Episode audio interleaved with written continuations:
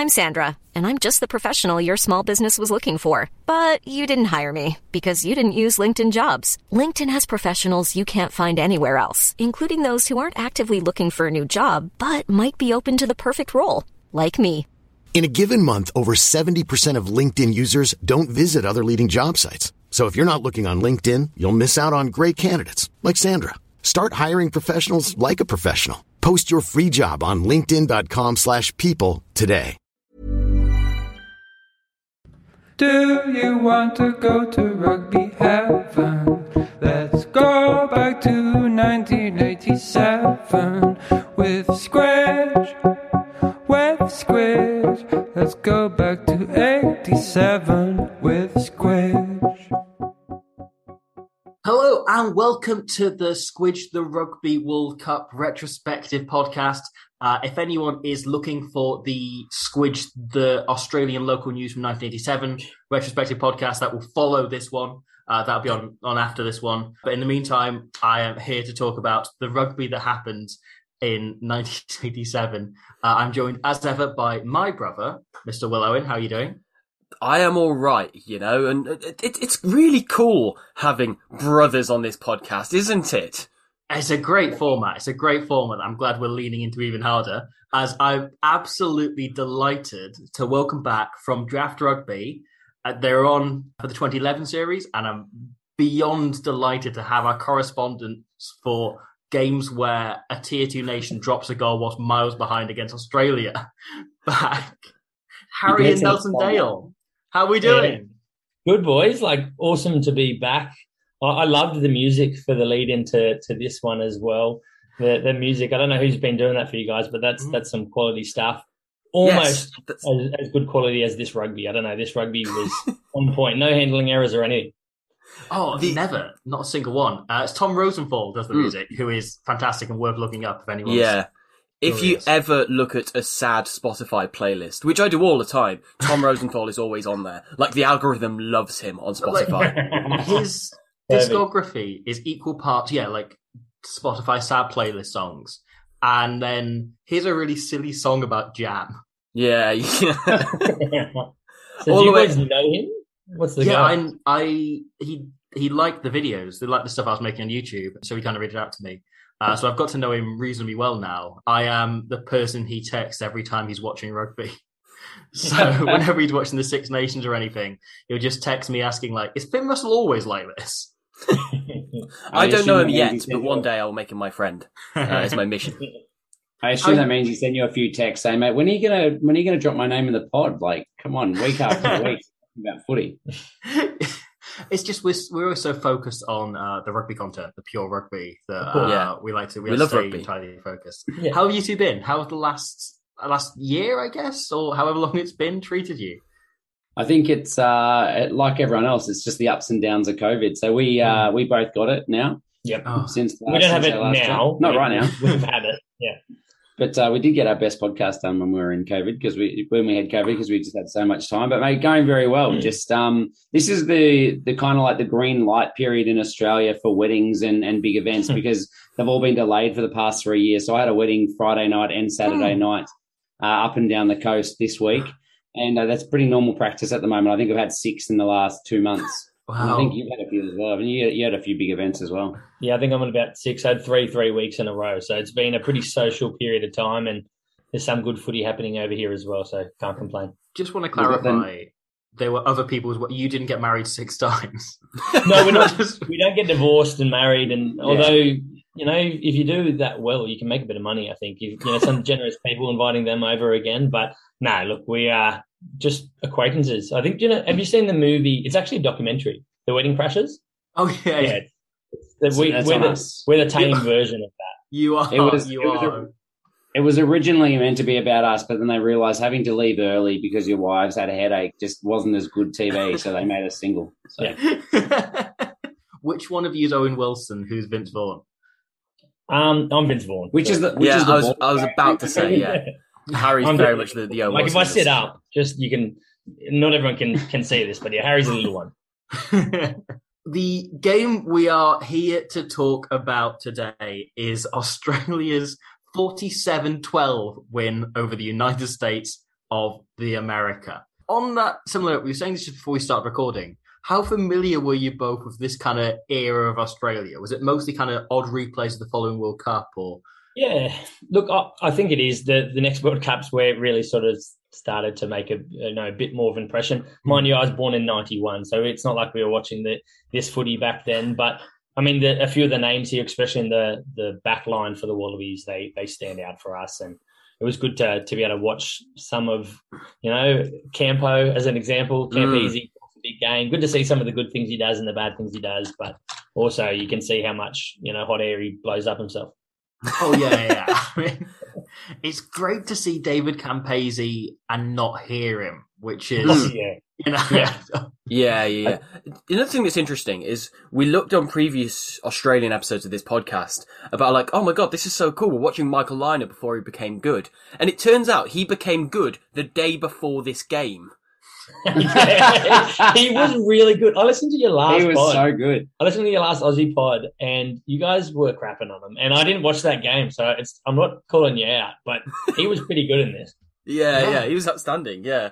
And This obviously is- we'll come on to the stuff he does, but like it was really strange just going like, oh okay. Is it just as soon as he plays against crap opposition, like he has no pressure on him type It's thing? the weird thing. I was, was going to say my my takeaway was that the back line was just electric in this game, Mm. right? And maybe that was just because we're playing a tier two nation. But I've walked away going, I still don't know who most of our forward pack are, but our back line, they're surely the world fifteen back line. They have to be every single one.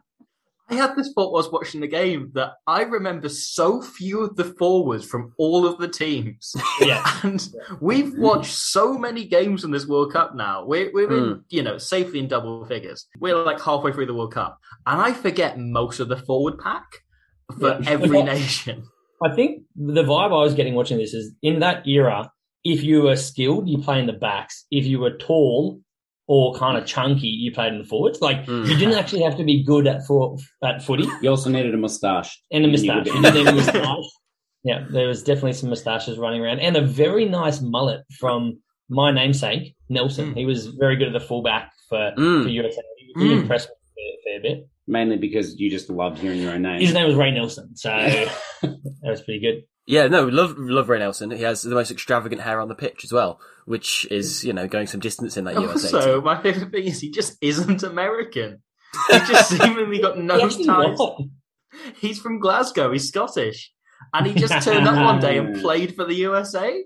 And he never. There's no record of how he's qualified. He's not like none of his parents are American. He's just he just turned up and was like, "Hey, you're right, lads. I am from Kansas." And everyone was like, "Okay, sure." I've I mean, just I- clocked right now that the USA had a, a prop called Butch Horworth, and I had no idea he played. it's a good name though. It's a good name, great name.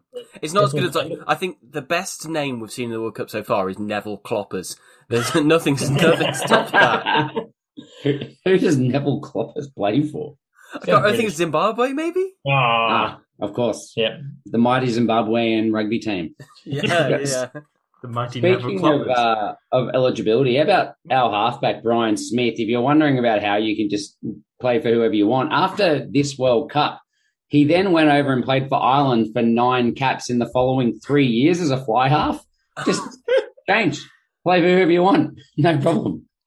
Not too Incredible, dissimilar. no idea.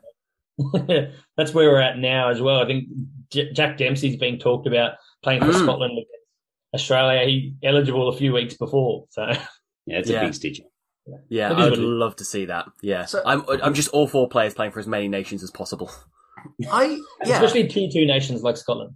Yeah, and Wales these days. You know, Italy's Well, little that's- bitches, Wales. That's the problem. Clearly, Australia and Wales have had such a tough time with uh, the the rugby nations always just pitting against us, and we're the ones that have really suffered Yeah. from these rules in the past. definitely. But we're definitely not getting any players that are deciding after playing for another country they're going to come play for Australia either. Uh, we could have Oh, Nadolo. that'd True. be tasty. That He's, would be he's tasty. going to be close. He's going to be close. He's, Matt he's- Hansen, Yeah, he can come back. I mean, and, Matt probably going to play again though, so I might not. the Irish are done with him Uh, yet. Look, I I've been playing on and off for the last like year rugby union manager free. Uh, Yeah. And in my version of that game, Mack Hansen is the World Cup winning fly half for the Wallabies. which Good is choices. a, yeah, fascinating world to have fallen into. To kind of see this world where like Owen Farrell has four caps, and yet Mack Hansen's a World Cup winning fly half for Well, a if- different nation. If we win the World Cup, we, we might need you to come and manage rugby over here. That sounds like a pretty good thing. Manage the Wallabies for us. I've just won uh, Munster European Cup. It was a it was a hell of an occasion.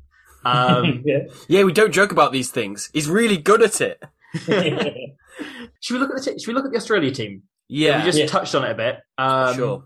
I didn't realise until after finishing. I saw Brian Smith at scrum half, and I went, "Huh, look at this interesting little guy." And I didn't realise it's the coach Brian Smith. I didn't put that together. Yeah, Yes. yeah, yeah.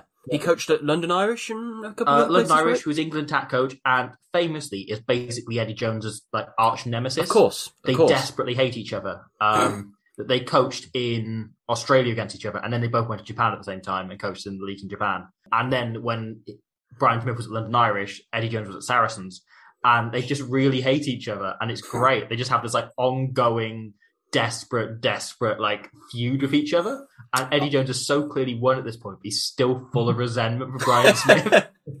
Every day he sends him a, sends him a really resentful Yeah, resentful like he text. brought him up during the Six Nations, like how, oh, you know, Brian Smith did this to me once, and I still hate him for it. That's very Eddie Jones. well, Yeah. the man played international footy for what five years, and then went over and played rugby league. And I we knew him as the Australian sevens, men's sevens coach for many Hmm. years as well. And I, they always talk about him as the ex rugby league player. So the guy Hmm. played for Wales, uh, the Wallabies and Ireland, Yeah, and yet he's a rugby league player. And every single time his name gets brought up, I just don't understand. makes no sense. in several positions was Yeah. you know pretty good career as well. Like when he went over and played for Ireland, he played for Leicester Tigers. You know, uh, won the Premiership with them. One of the first few years of the Premiership. Like had a good union career as well Mm. as being. and you Yeah, wouldn't think it from this game, would you?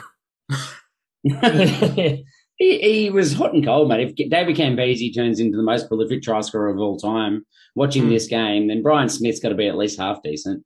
Yeah, yeah, very true, very true. But yeah, so Brian Smith is probably the notable change in that back line. So you've still got Yeah. Lynagh, Slack, Campese. Andrew Leeds comes in at fullback, who I wasn't particularly familiar with, but I quite like the look of. Uh, also Matt goes Burke on on to the play wing. for Leicester Tigers. Does he? There's a strong, weird, like Leicester Tigers connection through, and I guess maybe it's Bob Dwyer was their coach at the time, uh, and just brought over loads of Australians at once. but yes, like weird the future Leicester Tigers connection throughout this whole Wallabies team. Yeah, we, we were touching on like he was another one. Um, Leeds was another one that jumped across to lead. Like we we've got three, Four, four, yeah, four out of the starting backline players for the Wallabies here and three like m- moved to the NRL a year later. yeah, Wow. and three all-time guns so, that stayed. So we just count them as the not so good footy players. That's that's where they are. We don't remember them We because never wanted they're- them. Yeah, we never wanted them. more like Andrew Leeds Rhinos. Am I right? Because rugby league. haha. I like it. um, then in the, the Australian pack, does anyone care?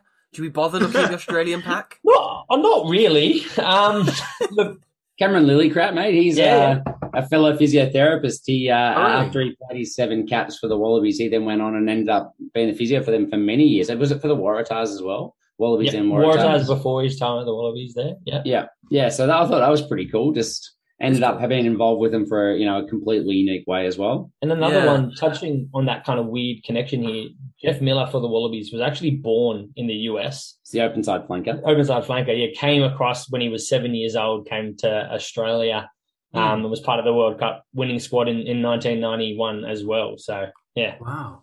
So he's more American than any of the actual USA players playing in this game, isn't he? Probably. And the flip side, well, we've had a few of their players as well came across to Australia, spent some time in Australia. Who was it, Harry? That It was was, the eight. Vizard? yeah, I think it was, yeah, Vizard. He, um, No, I'm definitely making that up. It was You Tony, are. Tony, Tony- Ridnell. Tony Ridnell. the lock. Hmm. blindside Slash flanker. blindside. came over to Australia, started playing rugby in Australia for a few years. I think he was nine years old when he came, went back to Right. the USA and went, no, I'll play any other sport. And apparently was an absolute gun at baseball and you know, athletics and all this stuff. And then just went, oh, maybe I'll start playing rugby again. And then ends up playing in a World Cup. Yeah. Wow. Fair That's- play. There's, there's one other player, guys, in the pack that I thought you would have been massive fans of because I assume he delivered you your your top ever finish in a Rugby World Cup, Yeah. and that's David Codey.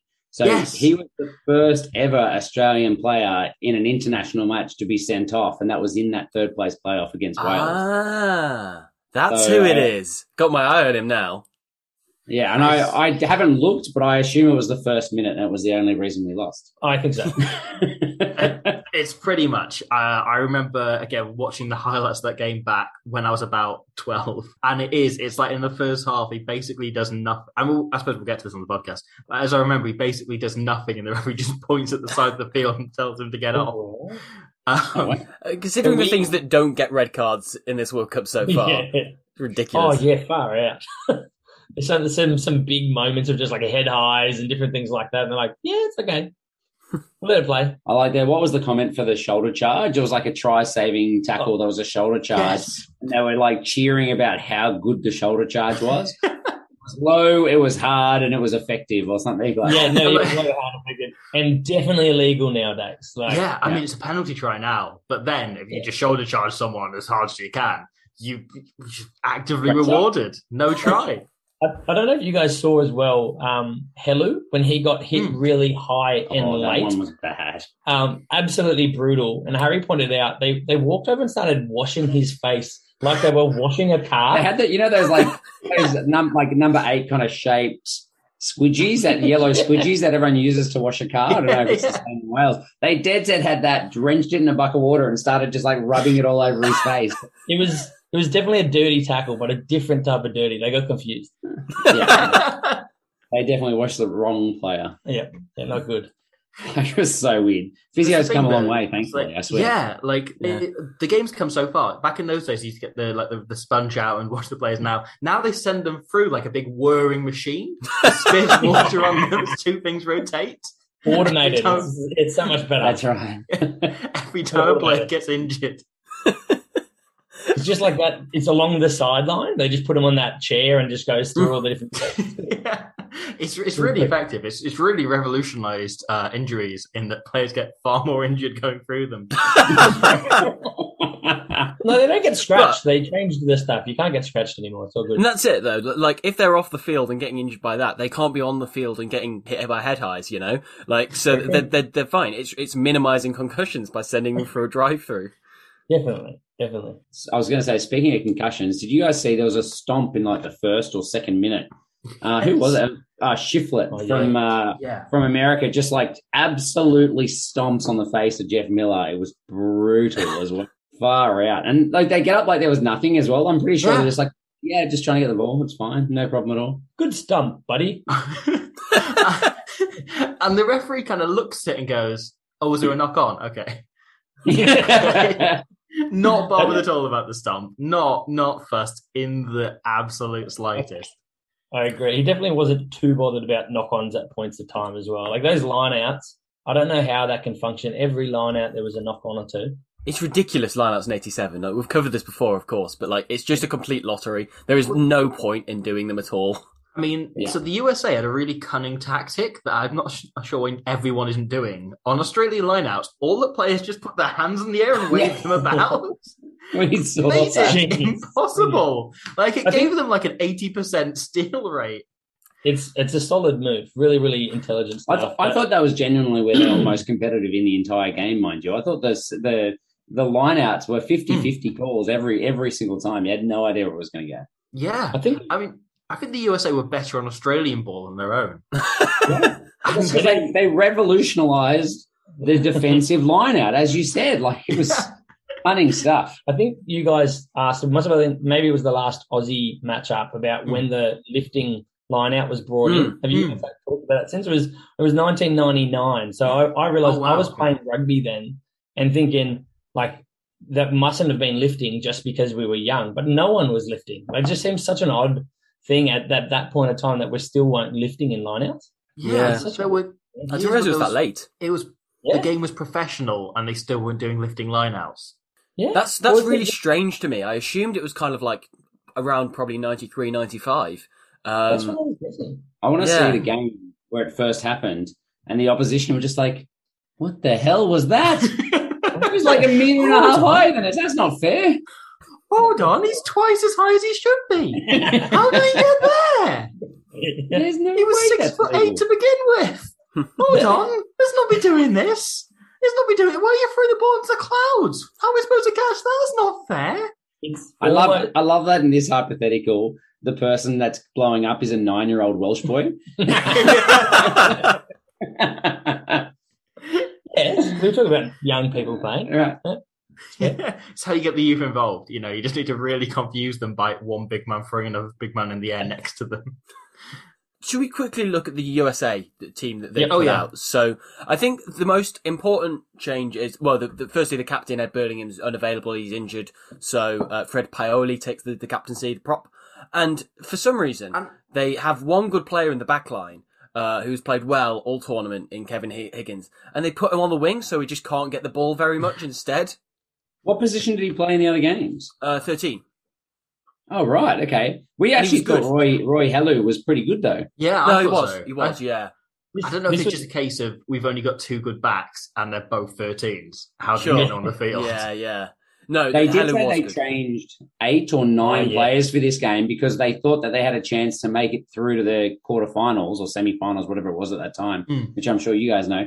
But uh, they they rested players against Australia so that their team was fresh to play England to try and make it through to the finals. Mm, yeah. Which- They got they- the weekend team. they did throw out quite a daft uh, team in the game against France that we covered beforehand, uh, such as you know Sandy Lomb on the wing, uh, Yeah. who sadly didn't make a Um, return. so- no, but I like them changing their halfbacks to bring in all Dave combination, which I think is a test rugby first. Joe Clarkson, who's been pretty good, has a massive boot, is dropped to the and is like 14, uh, dropped the bench in favour of a guy called Dave Horton, who doesn't have a Wikipedia page. And when you try to look him up, all that comes up is born circa 1955. What? So I know he was born around 1955, making around 32, 33 at this time. Seems, And seems pretty old. it's about, yeah. Uh, But this was only his second cap. Um, he didn't do anything. Like, did, no, I did didn't he? notice him. No, he boots the ball a lot. Like, Actually, early in the game, I saw him, and I thought they said it was Tom Horton, and then I thought, he, and he looked like a hooker, and I was like, oh my god, what are the chances? There's two Tom Hortons that are playing hooker, Yeah, the guy that the, the the Waratahs hooker. So, who, who can't throw a line. so out. clearly, I completely misjudged what position he was meant to be playing, and he's actually probably wasn't uh, the most And maybe slightly which team he was playing for, and what he looked like, and what he was doing, and maybe maybe all Yeah. the rest of that as well. a point in the second half where he throws a miss pass and it takes him about a minute to wind it up. It's great. That was my, one of my favorite bits of the game. He kind of like stops himself, stops himself still his momentum, stops his track, bends his arms right back, and thankfully Gets a I thought planning this- sheet out. yeah, exactly. And he just kind of like fires it across. It's great. It was a it was a terrific moment of rugby. I think he did a couple of the, you know, turn around and pass left to right, but Yes. backwards. Like when he's Yeah. facing the other way as well, because he couldn't do a decent pass both both directions. Yeah, an outstanding thing to see an international ten do opposite Michael Lynagh. Horrible. I mean, yeah, line is a good kind of place to start because he Yeah. gets a penalty early on, and you think, oh, okay, he's, he's you know he's getting his kicks now, and then uh, he does this really smart kick to send Ray Nelson to fall over into touch, which was quite Oh, fun yeah. because like Ray Nelson takes it miraculously and then kind of goes, oh shit, and just falls over. Uh, but it was it was a smart kick by Lynagh to force that to happen, but it was also funny just Is it seeing you Nelson can fall see. Nelson's face turn in slow motion as he kind of like because he bends his body over the touchline to claim it, realizes all his weight is on that side, and he just collapses and falls. I, I was wondering, like, because it's 1987, do they not know that they could just like throw it back and keep playing? Like, it's obviously such commonplace now, but is it just like that's never happened before? So the first time someone threw in when they're about to fall out to play on, they're like, "You can do that!" Like, oh my god! I don't think generally in 1987 people know that you can do things other than run into touch. like oh because lineouts are such a lottery. I guess they just don't care. How weird, how weird was it? That was that was my assessment as well. Like they just go, ah, just I'm in a not a great position. I'm just going to run out and see how this line out goes. like, Oh, Lynagh puts that grubber through from his like 20 meters out no, just to try and take the meters. no, that wasn't the only one that they ran out. Though Yeah. Happened plenty of times.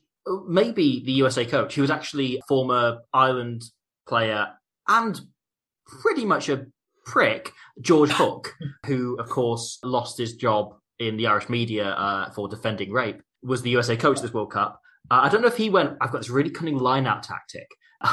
I want us to play as early as possible, right?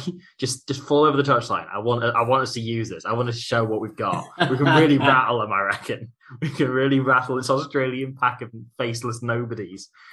Genius. And look, rattled they were because, uh, and this is a bit of a touchy subject on this podcast, but the first try is scored quite early on into the game. Oh, all right, And- all right. Can we can we before we go on to the penalty try? Yeah. I mean, there's a few points, right? One, Spoiler. uh, we haven't talked about the Australian mascot.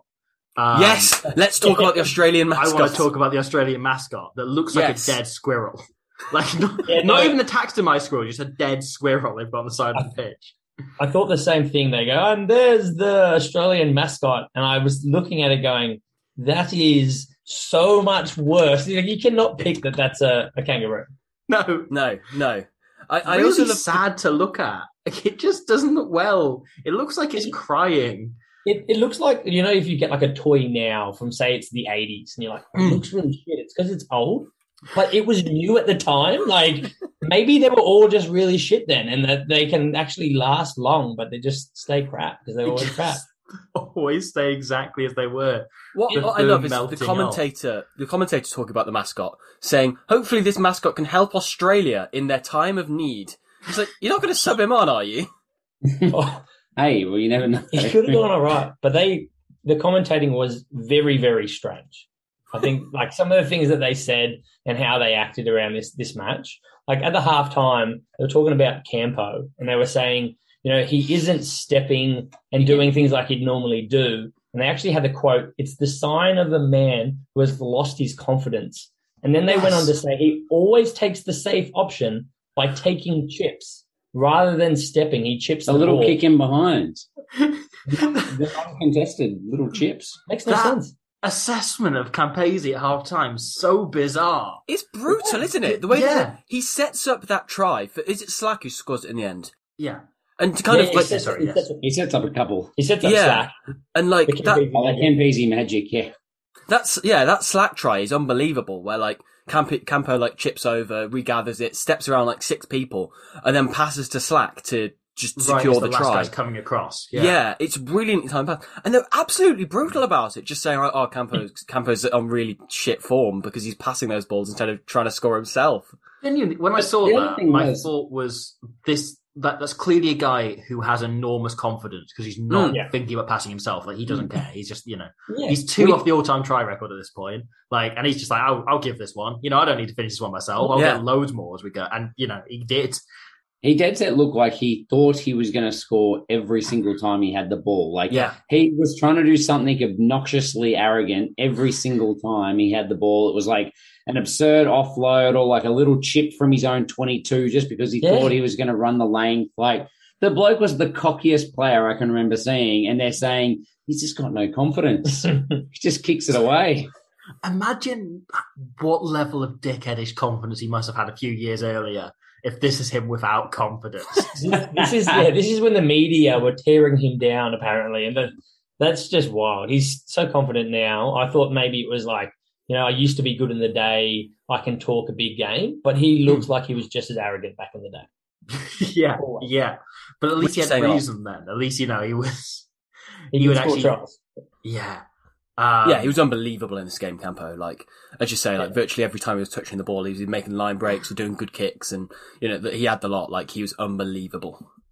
Yeah, he he kicked once like fifty three meters or Oh, something yeah. from his five meters, two meters out, Off a five meters kickoff. out from his own Off yeah, the kickoff. off Yeah. from his own line. It goes out on the opposition forty, like phenomenal. That was unbelievable.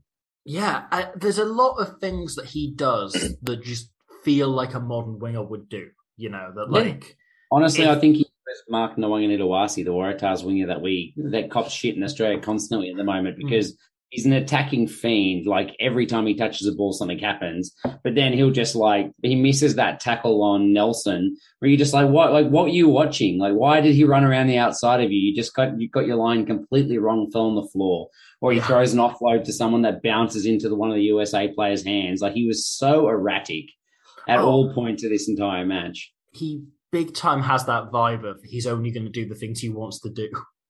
Yeah, Like- 100%. You can, you're not coaching. No, no, no. He's not listening, even if you try. Like, all of the all of the boring jobs as he think of it, he's not interested in doing. You know, he's not chasing kicks. He's not making tackles. He's not offering any kind of line speed. All he's doing is he's getting the ball, having a little run. You know, maybe he'll do a little chase to show how quick he is. Also, can we talk about Campo's offload for the Brian Smith try? How completely, utterly nonchalant that was. Like, Yeah. he easily could have just stretched over and scored himself, but he thought he just didn't fancy scoring as many tries that week. You know, this week, and you know, he, he took he took the ones that came his way. But like on that, it was unbelievable that he, the way he just hangs up in the air and like forces Smith to run that line when he probably Yeah. wasn't Yeah. intending to. Uh, it was just re- a really, really good offload, and yeah, It's Smith takes the try. That was the, the point that you sit in and you go, this bloke doesn't ever pass. And then he throws that pass and, Mm. and try in the corner. And you go, well, he does sometimes. Like, it's just not when you expect it. Like, when he should pass, he doesn't. When he doesn't need to pass, he will.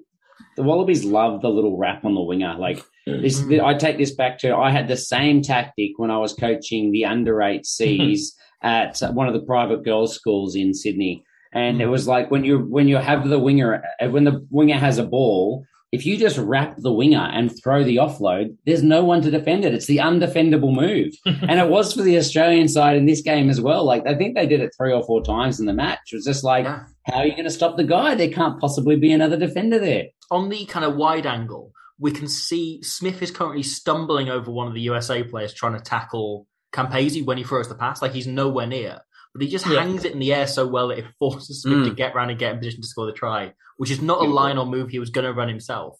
Like it's, Nah, it it's beautiful. reminds me a lot of a one uh, Finn Russell for a similar pass to Sam Johnson a few years ago Yes, um, against Ireland, which wasn't the try there. They're like, it's just a really. I love that when the player with the ball is far smarter than the player running the support. And it's like, no, no, you you do this. I'm going to throw the ball in, you're going to do this, and you will score. yeah, Takes yeah. Yeah, Yeah. I love it. How about uh, you, you? Were talking about the tries before. I know. I know that you were as keen to talk about the dominant Australian scrum as we were, Look, because obviously um, the first try of this game was that penalty try to Australia. Yeah. So it's it's it's it's something that really upsets me because look, I like rugby, right? And look, that's that, that's not offensive, is it? That's okay. We we all in, in this room, we all like rugby, don't we? With We all like rugby, far, right? with Bloody, far. bloody woke I- culture saying you like rugby.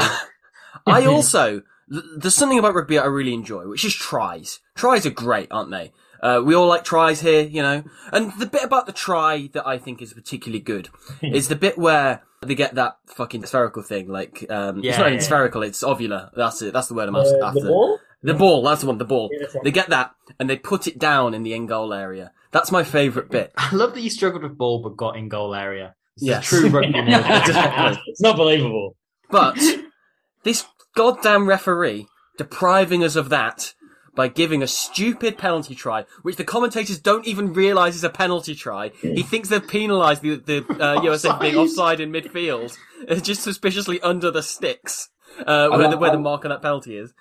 I love that when they do the the tries in this World Cup as well. You don't have to be five meters out. Like it seems like every single one Scrum. scrum, sorry, every single scrum seems to be hmm. like one meter out from the USA line. It's just like, what's going to happen this time? Like we take two steps and we're over the line. I, The it does make me wonder if anyone's claimed a try, like doing a put into a scrum, if the ball's ever touched the line there, and so oh, it just scored, It- sir. it All was- over. It was very close. But did you guys hear the, the commentators when they went, I agree with the Americans. They were crushed rather than caved in, which I think translates now to they were weren't cheating. They were literally just really shit and they know it. Like that is the translation. They weren't cheating. They just weren't very good. I remember Wayne Barnes using the phrase once that being destroyed isn't a penalty, or words that effect. That like when an opposition scrum Fair. was completely on top, it's like no, they're just coming back with this. They haven't Yeah, actually done anything illegal. Yeah, Yeah, exactly. they're just they're just weak.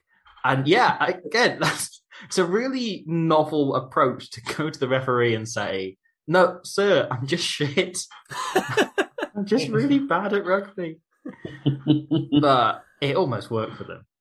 What I like Yeah. something that happens not long after this is they. Uh, I have in my notes. Omg, I think they're subbing on the guy who uploaded this video to YouTube. Yes. So, So they, they do. They bring on Gary Lambert. Who, this video is on his YouTube channel.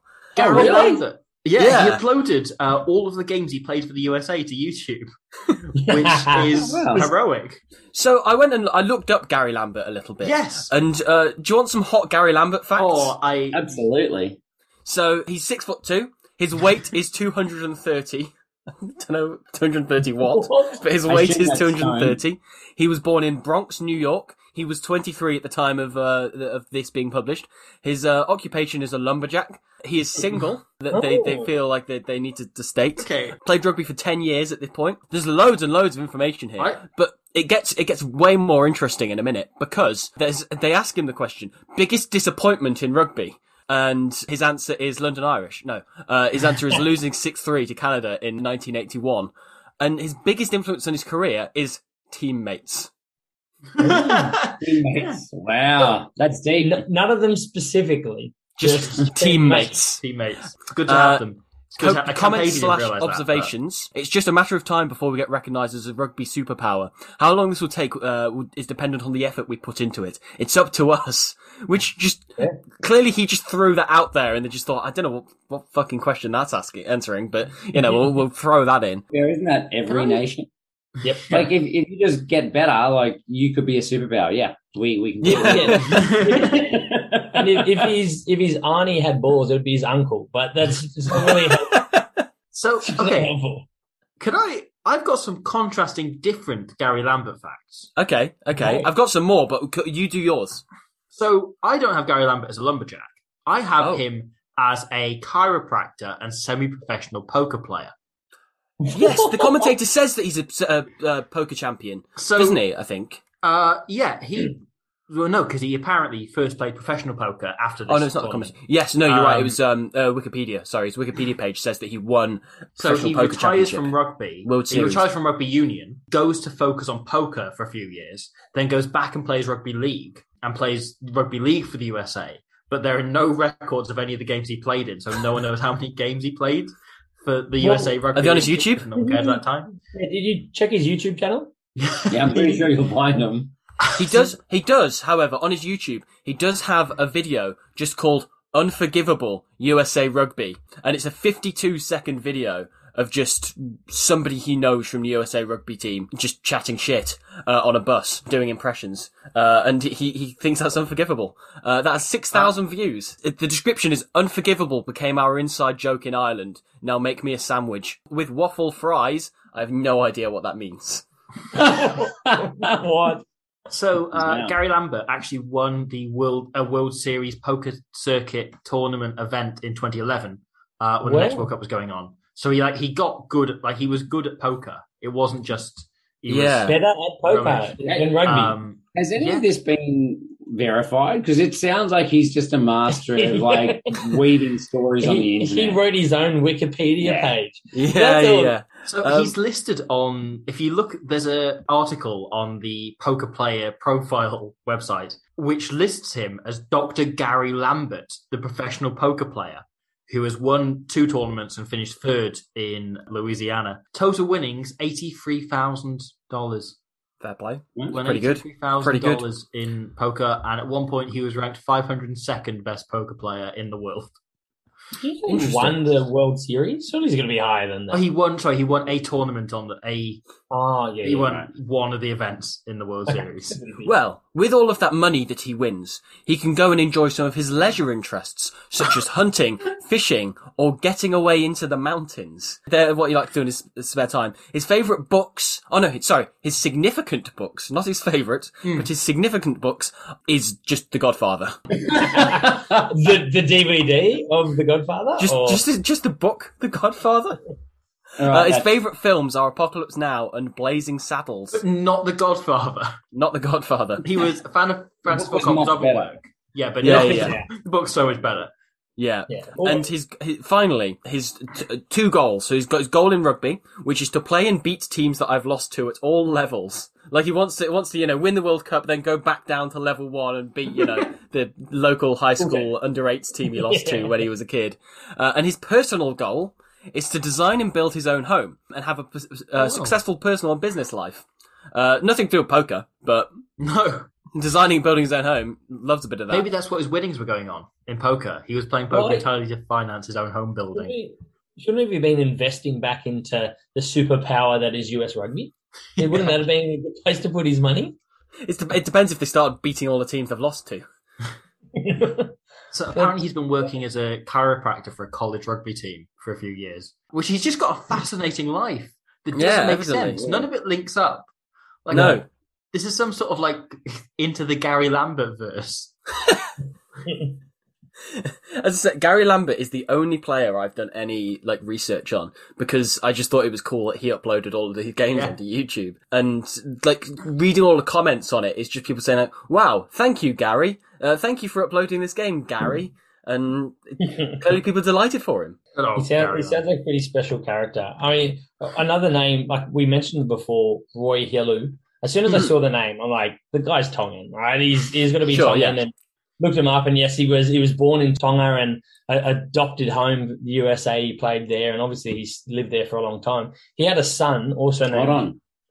But before that, we knew Yeah. that if he ever had a son, Oh, yeah. he'd be a good chance to play another code of football in America that's pretty big, where you can throw the ball forwards. Because he threw on one of the breaks about a three meter forward pass that the referees just decided were legal. So it was very American of them. It was And he clearly has the genes. it was one of the worst forward passes that you've you've seen on you know on the TV that haven't been called. But Yeah, yeah, That's he- that's the highlight his son obviously watched time and time again because Yeah, well, his son ended up playing for the Washington Redskins and, and the Wow. Oakland Raiders. So no way. NFL was He's in the fourth blood. round pick Wow, or something like Yeah, fourth, fourth round pick. So that. pretty pretty good. That's fantastic. Roy fantastic. Helu Jr. Well, Wow, that was- yeah. Roy Helu Jr. I think half of them had you know family members that went on to to do you know Gary represent the Hein was the other one. Yep. Wasn't his, his great grandfather Yeah. that was like a Hall of Famer? Yeah, Gary Hein, his, his granddad Mel Hein. So it's actually Gary Mel Hein, and Mel Hein, his granddad was a pro footballer in the Hall of Fame for the Wow. Giants, and his dad Mel Hein also held the U.S. an indoor pole vault record for a while, but. Apparently, it wasn't just because he was the only one that pole vaults inside. Like it's a legitimate thing that people do. That's that's that's a lot of a lot of sporting pedigree in this USA team. Yeah. Shame about They their rugby ability, but you know, no, no They were- absolutely no rugby pedigree. They were playing the wrong sports. yeah. That's it. Yeah. Gary Hein also has a master's from Oxford University in jurisprudence, Oh wow. Which I'm going to Google what that is. Oh, thank goodness I'm the only one that didn't know. I'm not the only one. Yeah, that yeah, yeah. I I The want to theory like, of philosophical law. Wow. theory of philosophical Sorry, law. the yeah, That makes the- no sorry, sense. Theory, of, theory or philosophy of law. Sorry. Okay. Okay. It's That so. makes a little more. Why He would we like have law? Interesting guy. Yeah. the thing is, like, I, I mean, it's very shallow of me to say this, but I can just imagine that he turns up to his lectures there at the University of Oxford, which he does a three-year course on, and they just go, well, just to stop crime, innit? It's just that's why laws are there. Stop people being bad, you know. That's the Pretty perfect answer. You just got 100%. Yep. It's the answer we've been looking for. crime, isn't it? the thought that everyone else has been tr- writing these long essays and just been putting big crosses over like, no, no, no, no. You, no, you're no, reading way we too much into this, pal. Like, There we are. It's to stop crime, isn't it? We nailed it. We finally got it. We finally solved jurisprudence. I, I, I feel like it's a good career path for me to, to just do this as a like lecture this as a, as a career. Uh, probably at the University of Oxford as well, and just Easy. just turn up, stop crime. You know, Make, make sure you charge per semester, not per time of like your lectures, though, because it sounds like it's going to be a very short course. I'm not going to charge per word. Yeah, wouldn't be a good move. Hey, it's Paige DeSorbo from Giggly Squad. High quality fashion without the price tag. Say hello to Quince. I'm snagging high-end essentials like cozy cashmere sweaters, sleek leather jackets, fine jewelry, and so much more. With Quince being 50 to 80% less than similar brands.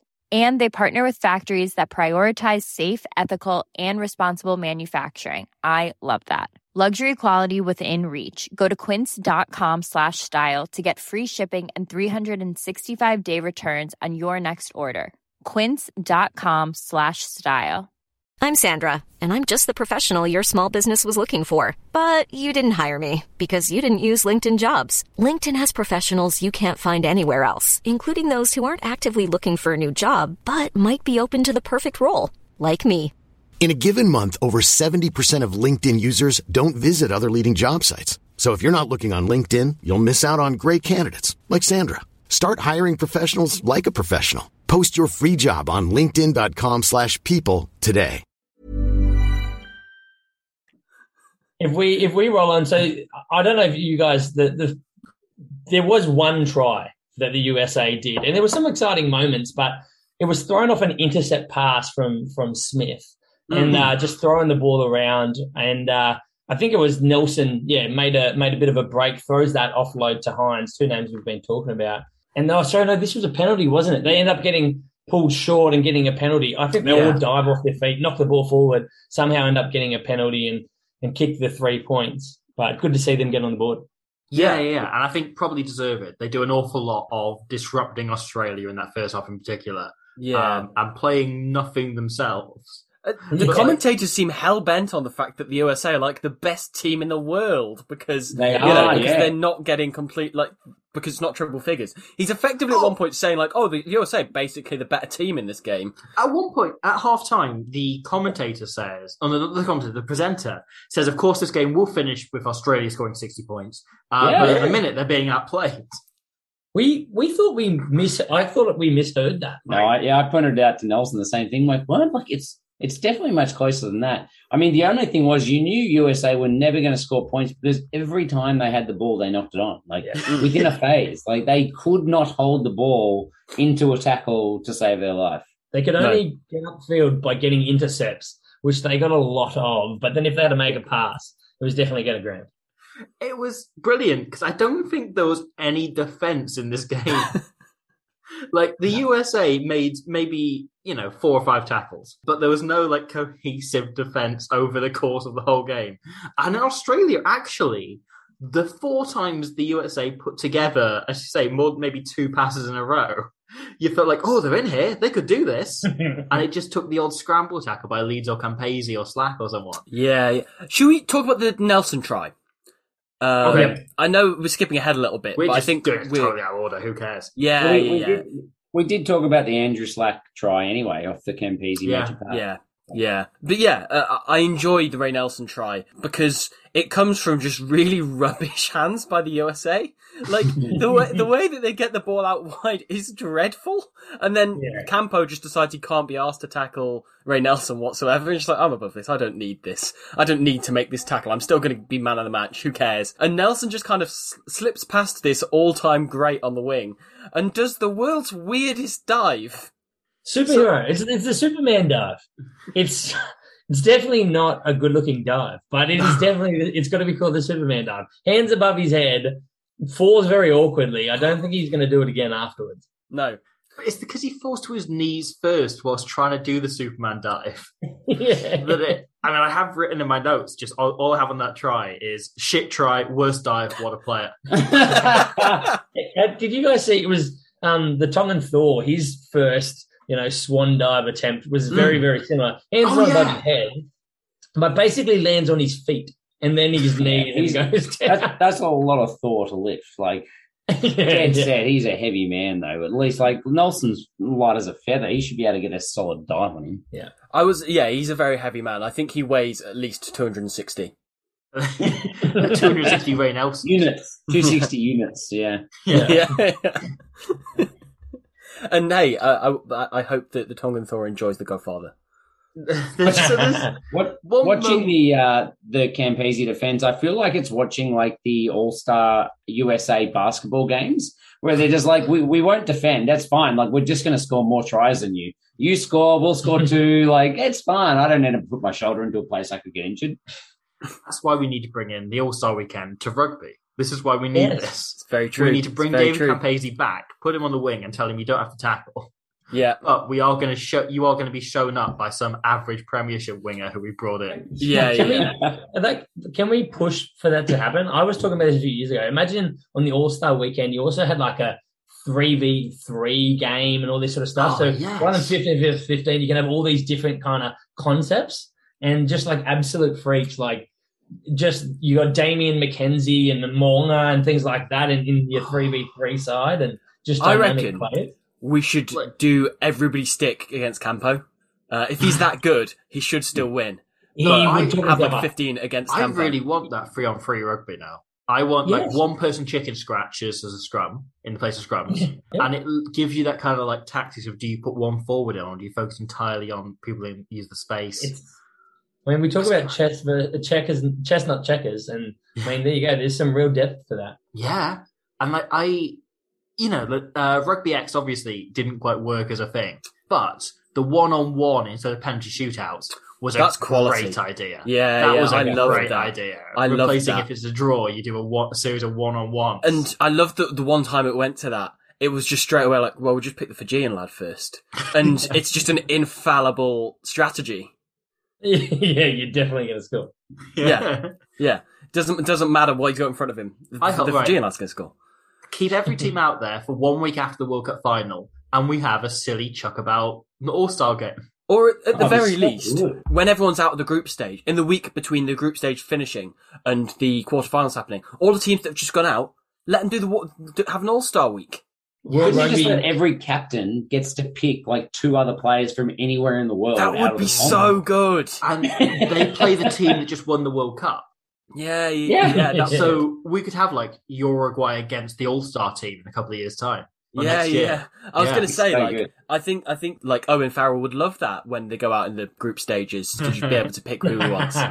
yeah, it's going to happen. I, I- like it. It's going to have to. It's going to have to. I'm going to tell World Rugby right now. I'm just going to call. Um, uh, It's scripted, isn't it? It's definitely going to happen. um, Just a second. Just phoning them up now, are you, Yeah. Robbie? Yeah. you're right, Bill? Yeah, yeah, good. Yeah, good. Yeah, yeah, yeah.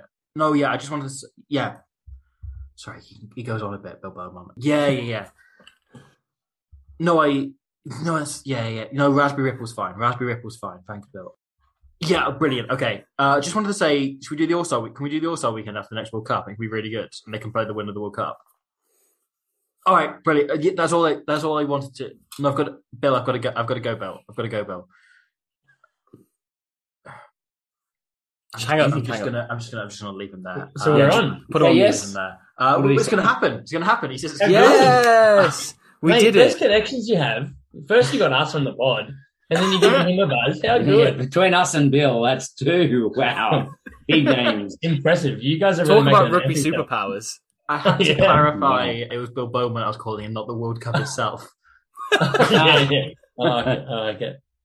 Um, what a stupid bit that was. So, the there's a great. One of my favorite points in the first half, because obviously we've mentioned scrums being significantly different because they just form them. Uh, at one point, a scrum forms, then they realise they don't have a ball. So Brian Smith has to jog off the pitch, get a ball, jog back round to the other, the far side, and put the ball in, all while while they're still scrummaging. I didn't notice that. Uh, yeah, somehow I missed it. I, Yeah, but I, the, the scrums, they were just such a weird thing. Like to me, it looked like two deers saw each other and went, "Oh shit, you're there," and then just ram each other because they just noticed that each other's there. Like there was was the no best. forethought. It's the best. yeah, I think we should go back to that rule. They're all so worried about safety, but the problem is like you can't actually get good at scrumming if that's the prep you get. Mm.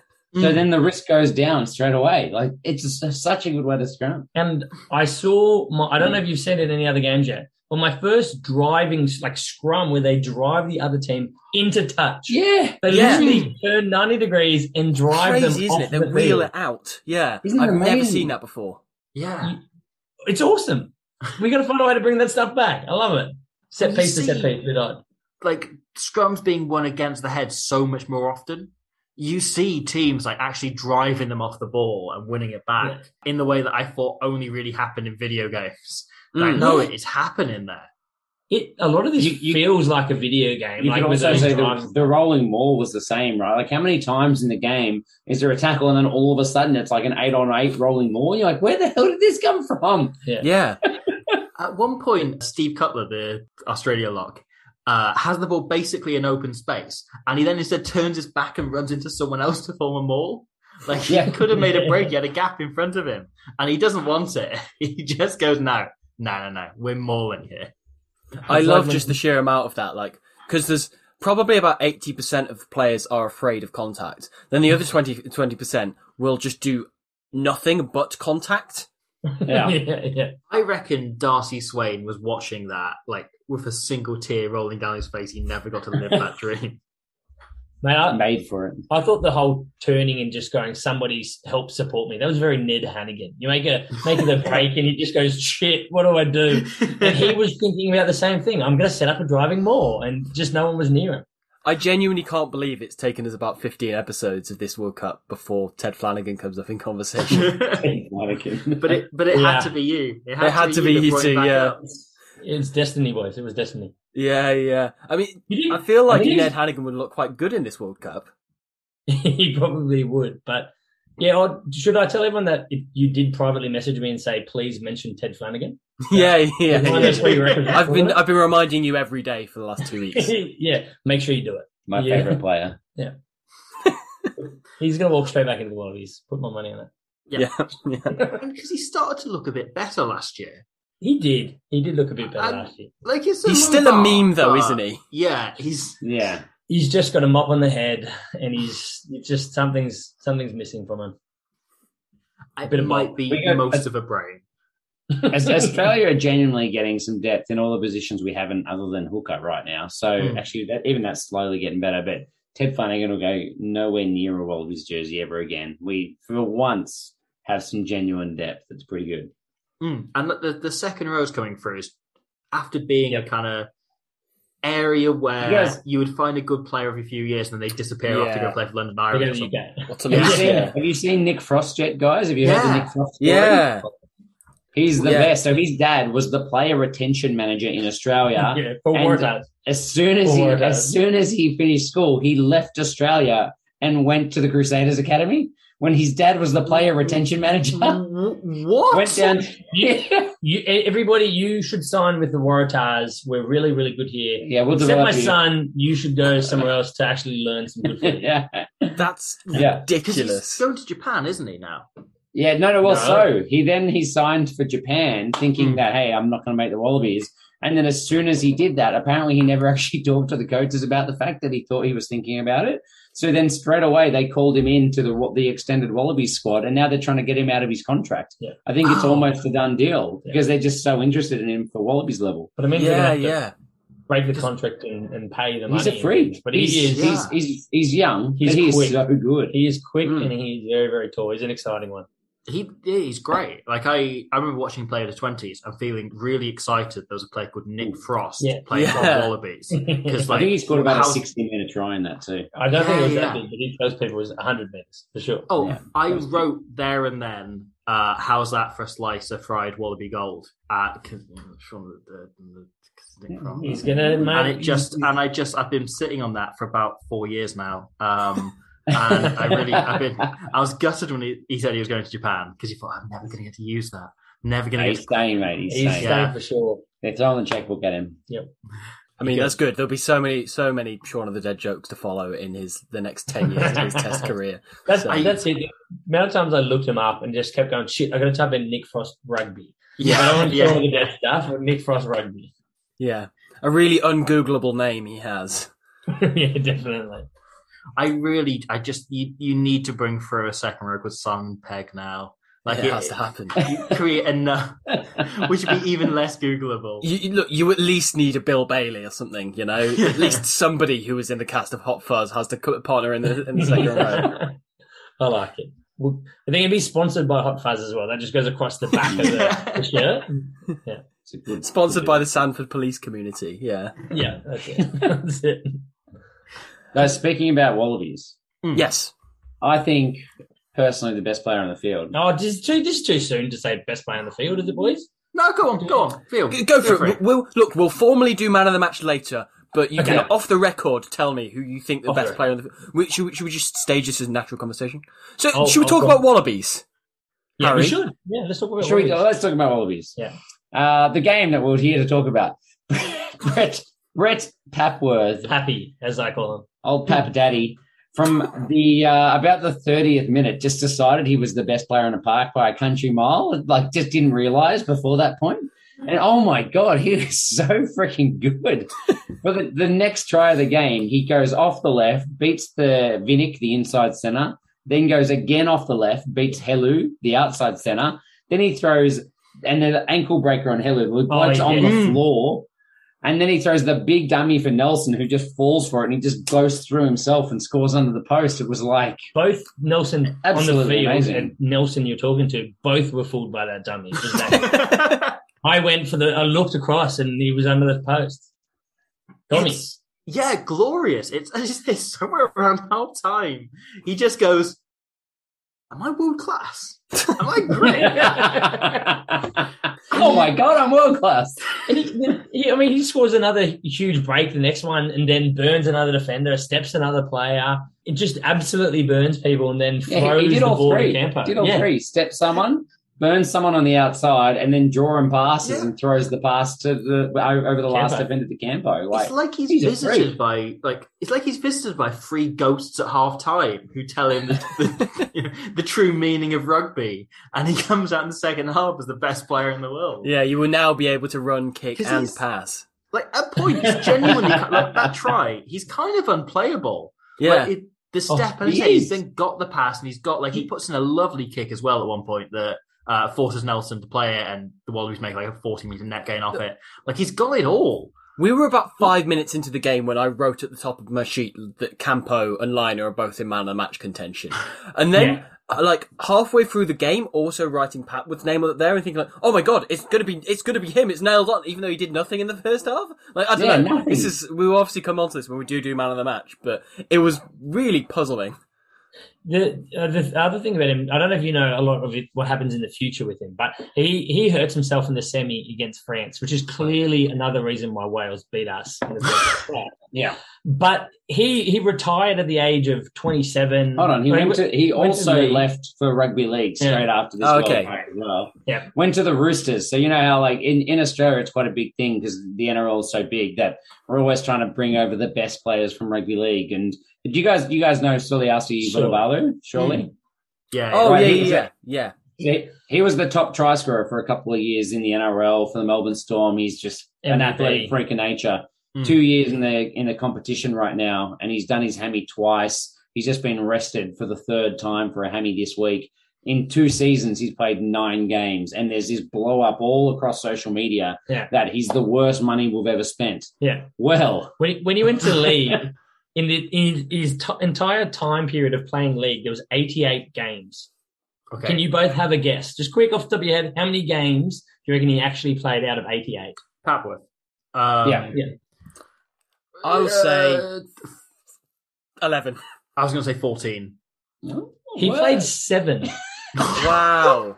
out of 88 games. That is got to be the least amount of games played by a professional ever. Yeah, Yeah, yeah. like- Especially to say he's good. Like, Yeah. And they probably spent money bringing him over. Oh like, yeah, He's probably, 100%. And he retired at the age of 27, shoulder injuries, knee injuries, broke his jaw. So this this was a big highlight for him, I think, this this match. yeah. Oh, that is he good. realised he's good and then left. Yeah. Oh, yeah. And never played again. Hell of a thing to do when you realise you've got talent. We're going to face something else. Yeah, Yes. yeah, yeah, yeah. Yeah, leave it all behind. So yeah, should we just wrap up some of the Australian tries in the second half? There's Codey scores a try where there's just the world's worst tackling. My God. The worst. He, he literally strolls through. Everyone else was going, we're playing touch footy, right? Like, I touched him. Come back, I touched you. Ridiculous. I think it has to be in Dick of the Day contention, though, for the fact he starts taking under the post, then just gets bored and puts it down. Like, doesn't get all the way into the posts. Like no Nah, one's covering. Yeah, he, Nah. he's, I mean, he's picking well. He's you know yeah he's he's doing all right. He's better than last week. Lynagh, let's give him a bit of a test. Don't want to make it too easy for him. Speaking of Dick of the Day, the Oh. second last score of this match was Dave Horton coming coming into his own Oh, by yeah. taking that as cool as you like drop kick 25, 30 meters out when they were down 41 to 9. And again, like the commentators give him a pat on the back, like, wow, look at that. So composed. Fantastic drop goal. To me, that's a Dick of the Day contention, surely. just like it was it was great like them talking about like oh what what brilliant option what great mm. composure he has. It's like yeah great composure. He's 40 points down. Of course he's composed. Like They all- He's going in his head, he's going, if I miss this, we're still going to lose by three extra points. That's it. Like last time when we did Australia against uh, Russia, and like Yeah. I, I have it written down is is it Konstantin Rashkov moment taking Yeah, that taking that three pointer, uh, Just and random same thing. yeah, yeah, yeah. I found it unbelievable that that's happened again when we have you boys coming on, and like there was Yeah. there was a, there was that rugby league sketch of Australia against Russia that I mentioned back then, and I can't believe it's come back to mind. It's always against Australia. It's so we, odd. we assumed it wasn't coincidence, to be honest. Yeah. We assumed you watch the game, you're like, all right, this is the one we need the boys on. we were waiting for this moment. But the, the commentators actually said Australia has scored seven tries, but America has contested the whole way around about this time. So they've gone, yeah, they're still in this. They're definitely in this. It's really unsatisfying when you look at the score sheet as well afterwards, and you see try Nelson, conversion Nelson, penalty Nelson, drop goal Horton. Yeah, Like, we could have had Nelson for the Nelson full house. Yeah, the full Nelson. What a- Imagine, Nelson. imagine what that would have been paying as well at the bookies. Yeah. Mm. it's true. And It's it true. was- Look, I imagine that professional poker player Gary Lambert would have would have Oh. profited from that. Maybe- absolutely all Maybe he had his fingers in this, his dirty little fingers. And he just said, Yeah, look, I've got money on you to do a drop goal. Can you do it? And he goes, Yeah, cool, cool as anything. They should, if he's got a dirty money, they should send it through the car wash. Um, Yeah, I mean. He should have asked them Fingers maybe if he could win instead. That that maybe would have helped a little bit more. But I don't know. Maybe he was too busy watching Apocalypse Now.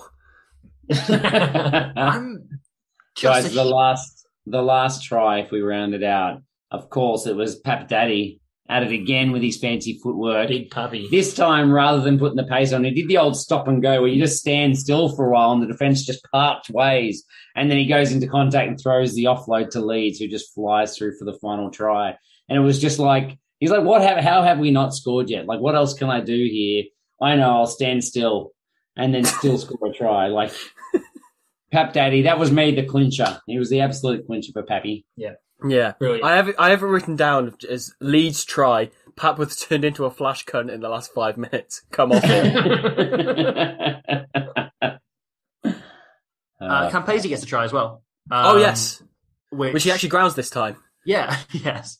Well taken by him. Just like because so much of this game is him being a bit of a flash dickhead. And Yeah. then to see him run the boring line and get, you know, run a good support line and get the try just shows Yeah. that hey, when he wanted to, he could do anything. Yeah. Yeah. He he made like it looked so easy for him. Like he was finding this whole thing like not at all challenging. And there was a point in the second half where it basically and for his try especially, it just felt like sevens. Uh, mm. because he Yeah. was just he was just pissing about in midfield the whole time, and yeah, was eventually And rewarded with his with his of own course, try. Who is it that beats the man and gives him gives Campese the ball? No one So, other oh, Papa than Brett. Brett goddamn Papworth. The greatest Yeah, player to have played rugby, For 40 From minutes. this game, he is the best player ever. the best player in all seven of his NRL games. Yeah, exactly. So does that round us out for all the tries, or are we missing any? That's all of them. I think that's it. Yeah, I think that, Yeah, that's more that or about less covers it. it. This, it's Um, all the, it's I- all the tries we care about at least. Also, though, talking of drop goals, we didn't mention Michael Lynagh's attempt at drop goal. Oh yes. I mean, we have got a Oh. dick of the day segment to uh, That's to, true. to segue our way into if uh, if this is this is the opportunity because do you want do you want to describe that, Robbie? So, um, Australia have a free kick, and Smith taps it, gives it to Lynagh, who thinks about the drop goal, realizes someone's coming up in his face, steps them, then goes, "Yeah, this is a good time to go for the drop goal still." and you know, sometimes you say, "Oh, drop goal attempt doesn't really get off the floor," and you assume it still goes another twenty meters along the ground. This goes about a yard along the ground, right in It- front of it. The, the commentators summed it up perfectly. Drop goal, is it? Not a good one. That was that was what they said. Like, they then answered their own question. It was it was horrible. It was really really bad. Yeah. It, it, it genuinely goes, yeah, one or two meters across the floor and It- into USA hands. It, it wasn't the worst. There were some bad kicks in this match. There was Mike Saunders, the reserve reserve nine. He also off the back of the scrum kicked the ball and it went about half a meter. And the, the commentators went, "Whoa, that went half a meter!" Like it's just rubbing it brutal, in. Yeah. brutal. The Really Saunders' impact off the bench is very interesting, actually, because the first thing he does is, yeah, the kick that goes half a meter, and then the second thing he does is a knock on, and the third thing he does is throw an intercept pass. Hell of an Can impact. we, can we can we talk about Mike Saunders? Because Yes. I am slightly obsessed with this guy. So yeah, he comes on and it's a scrum immediately, and the moment he's handed the ball, he puts it straight in the scrum. Like he doesn't take any time, doesn't tap anyone, doesn't take a moment to assess things, doesn't even check out the scrum's form. He just feeds it straight in. Then the moment the ball's at the back, he box kicks it randomly, and he's got this massive vibe of don't think, just scrum off. Don't think, just feed. Don't think, just kick. Don't He's think, just that- pass. Intercepted. At one point, he makes an intercept himself. Uh, it's just it's it's a heroic heroic. Don't think just snipe makes a little half break. Don't think just offload and it goes horribly. At one point he does. Don't think just run into touch. It's great. Like he's he looks I- like he doesn't have a thought the entire game, and I've got huge. I'm a huge fan of that vibe. If you paused the screen when he came on and zoomed in, he's got his wrist tape and it says "Don't think" on it, just to remind him not to think because he was thinking so little. But I think the thing he's he's realistically going to be known for is he is the first player ever for USA to be subbed on in a Rugby World Cup. That's his his Oh. highlight of his career as far as Very cool. It's uh, uh, so I've just I've just looked him up, and the website comes up with the heading: Mike Saunders is one of the best rugby players to ever play for America. Wow. Is he though? It's Slim Biggies. It's Slim Biggies. Was it? Is it? Is there another Mike Saunders that played for America? That must be. Uh, he was a remarkable leader, adventurous and skilled. As a scrum half for the USA, he played 12 times for the Eagles, one of the best players ever. To be fair, he had almost twice the career Papworth did in rugby league. so his teammates and peers lauded, lauded Saunders repeatedly for his overall ability, defence, passing, attacking flair, but it was, in the end, his inspirational leadership and intelligence that raised him above the rest. So there's there's an assessment Wow, of yeah. his intelligence despite He's not intelligent. thinking. he scored two tries for the USA against Romania in 1988, and most importantly, on debut in a warm up for this World Cup against Tunisia. who Wow. I have never heard reference to the Tunisian rugby team before. Nope. Do you have a But- score there? Do they do they say the score? Because that would be amazing. Uh, 43-13 to the Did USA. Tunisia drop a goal in the second half? Uh, Tunisia scored two Potentially. tries, a conversion, and a penalty. oh, Um, I was hoping that last one was a drop goal. It was 49 10, and then they took the shot, and the commentator said, They're really in this. Look, one day we'll have to do a bonus episode where we watch that game with you two. Um, Oh, USA against Tunisia. I'm absolutely Yeah. sure Any games with them or I'll- Korea playing? I'm, I'm sure it's going to be easy to find that tape as well, right? That, that'll be pretty well Hey, publicized. if Gary pretty- Lambert pretty- was playing in it, he will have uploaded it. Yeah, yeah, yeah. Oh, he did. He started at seven. Oh, hello. Um, we, we, we might, we, we Maybe- might be in it. Maybe hit him up on YouTube and go, "Can you just post this one for us?" I assume you've got it saved on private. Yeah. Share it with the Yeah. world. Should we he do scored a a try. He collab must be, with? surely. Should we YouTube collab with Gary Lambert at some point? You we reckon? should. We should. Yeah. We should. We should get Gary Lambert. When Lambert. worlds collide, that'll be massive. Huge. Yeah. it's going to make or break the channel, I'd imagine. I think he, he'd be very upset, and you know, he, he'd want to just tell you how much he still wants to go back and beat all the teams that he lost to. So that'll be the main talking point, I reckon. It's true. It's very true. Well, I think we should do a watch party of Apocalypse Now with Gary Lambert.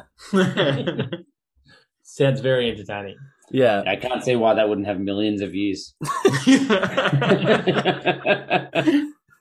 Yeah. th- Your World Cup final video, I- Robbie, is out My other water now. option, of course, here is that I start my first proper YouTube beef. Make that happen. I just decide, like Brian Smith and Eddie Jones, I've just got a massive rivalry with Gary Lambert, former Well, USA forward. I think done. you then you need to do like go the, the full Logan Paul and schedule a boxing match. Uh, yeah, that's where it's got to lead. We can be an undercard for Logan Paul and So Sunga Williams. I would prefer to watch that. I would definitely prefer to watch that fight. I, w- I would love that. I mean, I think it's it's an ambitious beef. uh, I think. Are you calling him out now? Are you starting this beef officially on this podcast? Uh, sure, Ooh. yeah. Yeah. Okay. Okay. it's Uh, official. this You've is- got beef. This, that's the headline. Official, I'm gonna say it is like corn beef though. It is like like vegan friendly beef. Like it is Yeah. is really You are watered down. vegetarian, of Like it's not. Yeah, it's not a. It's Did it's not say- like a full fat beef. Did you But- say corn beef was vegan friendly? I don't. It's still beef, right? doesn't, it doesn't sound right. don't ever have a vegan come over and go, "Don't worry, it's vegan." It's corned I beef. have corned beef. you, so you will what be. I, what I meant was Quorn, which is a brand of like non-meat meat stuff. Oh, Okay. we Which don't. is We didn't have that in the show. Q O R. Yeah, and yeah, that was a cultural reference that did not translate. Oh, sorry, guys. And I, I no, I no, you're you're completely spot on. I also I'm thought you meant clearer. corned beef, not corn beef. So Yes. Uh, Apparently, it's not a really massive brand anywhere in the world. So, um, I'm not going to do that. But Okay, Gary yes. Lambert, if you are listening, Mm. bitch. Uh, Mate, I'm gonna. I'm making an image of you, just a photo of you, tagging him in it, and just you saying "bitch." This, this is Gary official. Lambert. This is an official beef now. This is going to be out there. look, he seems like a great guy, a fascinating guy. I'm gonna let him finish, but um, but I, He likes hunting. You're in trouble. but Steve, yeah, yeah. He loves uh, going to the Toynsman- mountains. Steve Tuynman is the greatest flanker to play in Australia against the USA in 1987. Yeah, oh, Gary, um, Gary Lambert, what a player! What a what a what a player. man! What, What a, a what a craftsman! He hate. built his own house. Maybe who knows? we should ask him if he's done that. We Like, should, we should when you ask guys, him. yeah, finish Yeah, the yeah. fight. Ask him. And if he hasn't, we should go. Oh, okay. So have you achieved anything in your life? Like what? Yeah, what he's are a you doing? he's a professional poker player in international rugby, international in two True. I mean, codes. It's kind of bit. He's not bad, but we still want to just heat the shit on him. So Oh yeah, Yeah, yeah, yeah, of course. yeah. Sorry, I forget Yeah. he's my, my arch rival now. I Your arch keep rival. rival. Yeah, yeah. He is he is the Brian Smith to your Eddie Jones. yeah, yeah, exactly. Or I'm I'm the Brian Smith to his Eddie Jones. Yeah, Uh, uh, uh, yeah. I suppose you probably don't want to be Eddie. Jones. No, uh, I don't know. I don't And I know. think you want to be Eddie Jones in this I, case. th- I think yeah, you'd rather be him than Brian Smith, wouldn't you? Yeah. Should we formally do man of the match and dick of the day then? Yes. Let's do it. Um, That's good. I think we should get man of the match out the way because there's so few people it could be. So, boys, do you want to do you want to kick us off? I, I was just going to say I had one that I thought was going to be man of the match when I started watching, and that was Matt Burke. Yeah. He was born in 1973, Matt Burke, the Matt Burke I know and love, which means that he was 14 in this game, and he was playing so well that I thought I better just double check it's the same Matt Burke.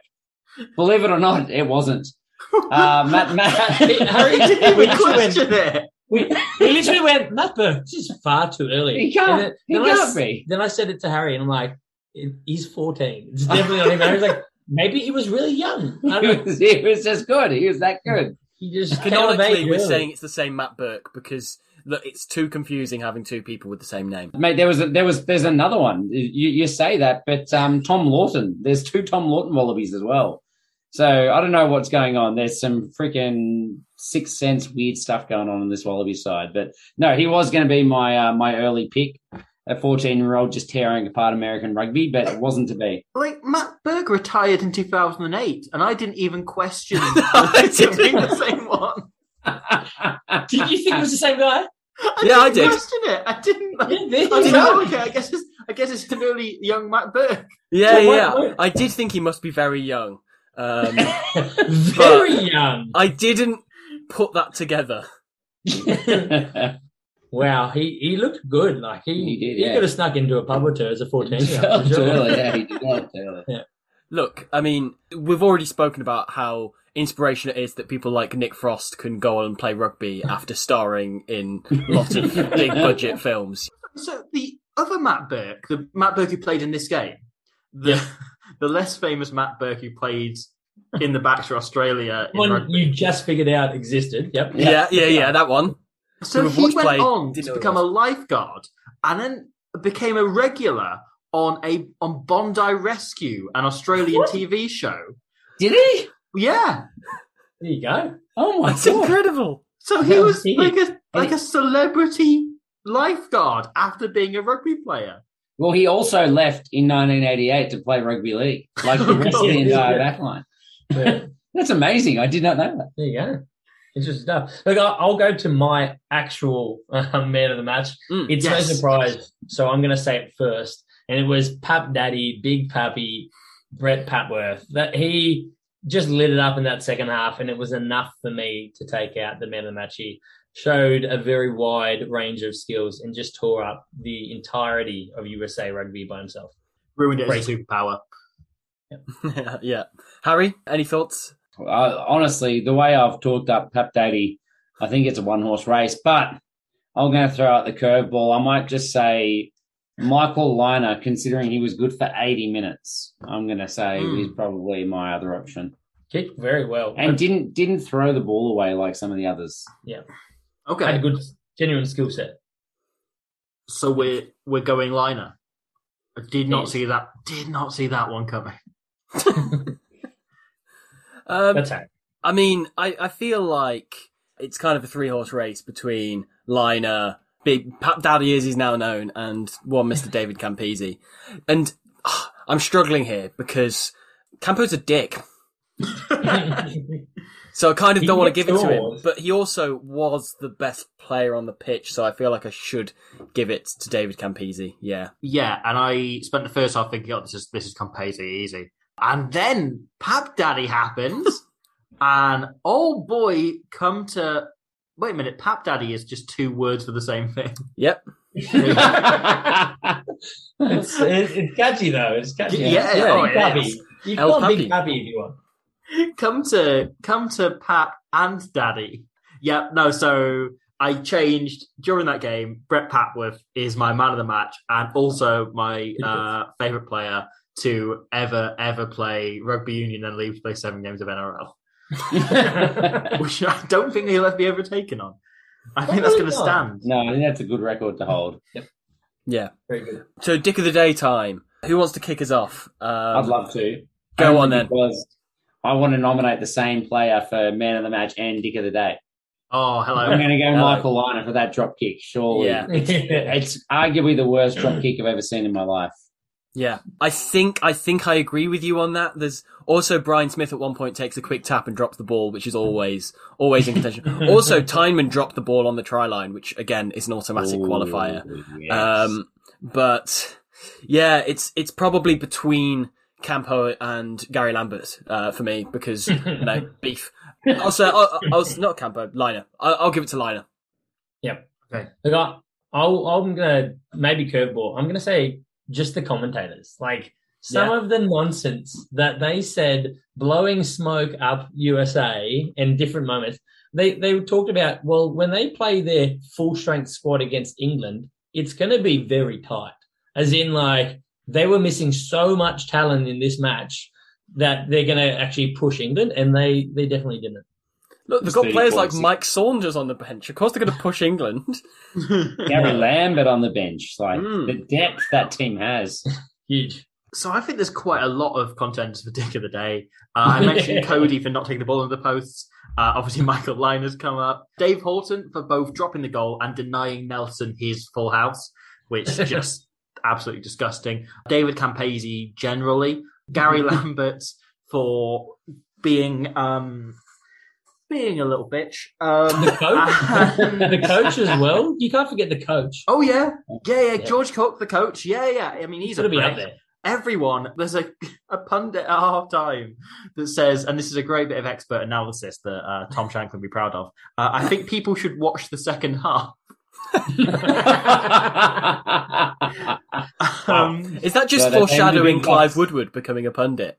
yeah so there's there's there's lots of lots of points options contenders but look i alluded this at the start my dick of the day is the rugby for getting in the way of the local news because I really wanted to watch the local news from Brisbane or wherever this Yeah. day. And about five times during the last 15 minutes of this game, the phrase, the local news will follow the rugby, is hmm. flashed up on screen. So And- weird. I, I love I love the shot of Michael Lynagh taking a kick at goal with just the words local news will be on after the rugby" just beneath him. It's really like funny. the- It's the opposite of what would normally happen where like the news is on and they've just got like little headings down the bottom about the, the rugby result or something. It's Yeah. the flip of that is the reverse. So weird. And I've looked at what would what would have been in the news this week uh, in Australia. so there was an election going on at the time, and the day beforehand, the National Party of Australia's campaign collapsed because their party leader was out of the country when the election was called and didn't know it was happening. so their whole, their whole campaign collapsed because their leader just wasn't there to do anything. That's incredible. I love And it. that would have been the main headline at the time. That was the main headline in Australia That's that so week. good. Um, so good. wonder they were making sure people knew about it. It's important. Make sure you watch, guys. Make sure But- you watch. no one knew because of the bloody rug, the rugby, as it's labelled, the rugby The ruined the whole thing, and then I couldn't find out that I had to be back in the country because I was the leader of the National Australian Party in It was probably on 1987. Back then. It was probably on our like I was nine. I don't know if it Hmm. was all the way back then, but yeah, that's that's woeful. Yeah. Um, our, our current um, prime minister had a little holiday, and everyone blows up. Imagine being out of the country when you're meant to be, you know, trying to get elected. That's pretty ridiculous. yeah, and in the days before you know, the internet and the ease of communication, Yeah, like couldn't really organise anything from wherever he was outside Australia. he's probably in Just, uh, Hawaii having a good time. Oh, of course he was. Uh, so. John Bjelke-Petersen was his name. And I um uh, wow the the 1987 chapter on Wikipedia page is labelled as Downfall 1987. That's wow, that about the it's, USA rugby team? Or it's very long. So something was going on. It was all bad. He had a bad time. D- did he go to uh, the NRL after this? Went to the NRL and played seven games. he had a lot of injuries. uh, so my dick of the day is the rugby uh, Okay. for ruining the news for me. Harry Nelson, thank you for joining us. That was a lot of fun. Where can people find you? Where can people find the the podcast? Everything else on the sort of social medias? We uh, we try and be as annoyingly uh, consistent with our posting across all social media. So Draft Rugby, probably Twitter is where we're most active. Uh, draftrugby.com as well. We've got our blogs, injury wards for Super Rugby, anything fantasy footy that we're doing as well. Um, and then, yeah, Instagram. Nelson does a lot of graphics and posts through there. Also Facebook. So, yeah, pr- pretty much anywhere you go, and podcasts and, and YouTube channels as well. So, we generally publish everything through both channels there as well. Yeah, and absolutely well worth following. Yeah, Yeah. for any anyone out there, especially anyone with like even a passing interest in Australian and kind of Super Rugby, it's it's great. You're just Yes. consistently very No, great. thank you, thank you for coming on again. And obviously, again, I recommend to anybody, as Robbie says, with any interest in Australian rugby, listening to the Draft Rugby podcast because it's it's very enjoyable. But yeah, no, thank you again for coming on. It's it's always a delight having the pair of you. Cheers, boys. We we loved it. This is uh, one as soon as you mentioned it, we just made sure nothing else was going to get in the way. This is the the key part of the calendar for us. Everyone around you just needs to stop getting married. That's it. I was going to say, yeah, we missed a wedding tonight. Yeah, it was one of ours. So it's, Yeah. don't talk about it. Thanks for having us, guys. It was awesome. Really, really fun.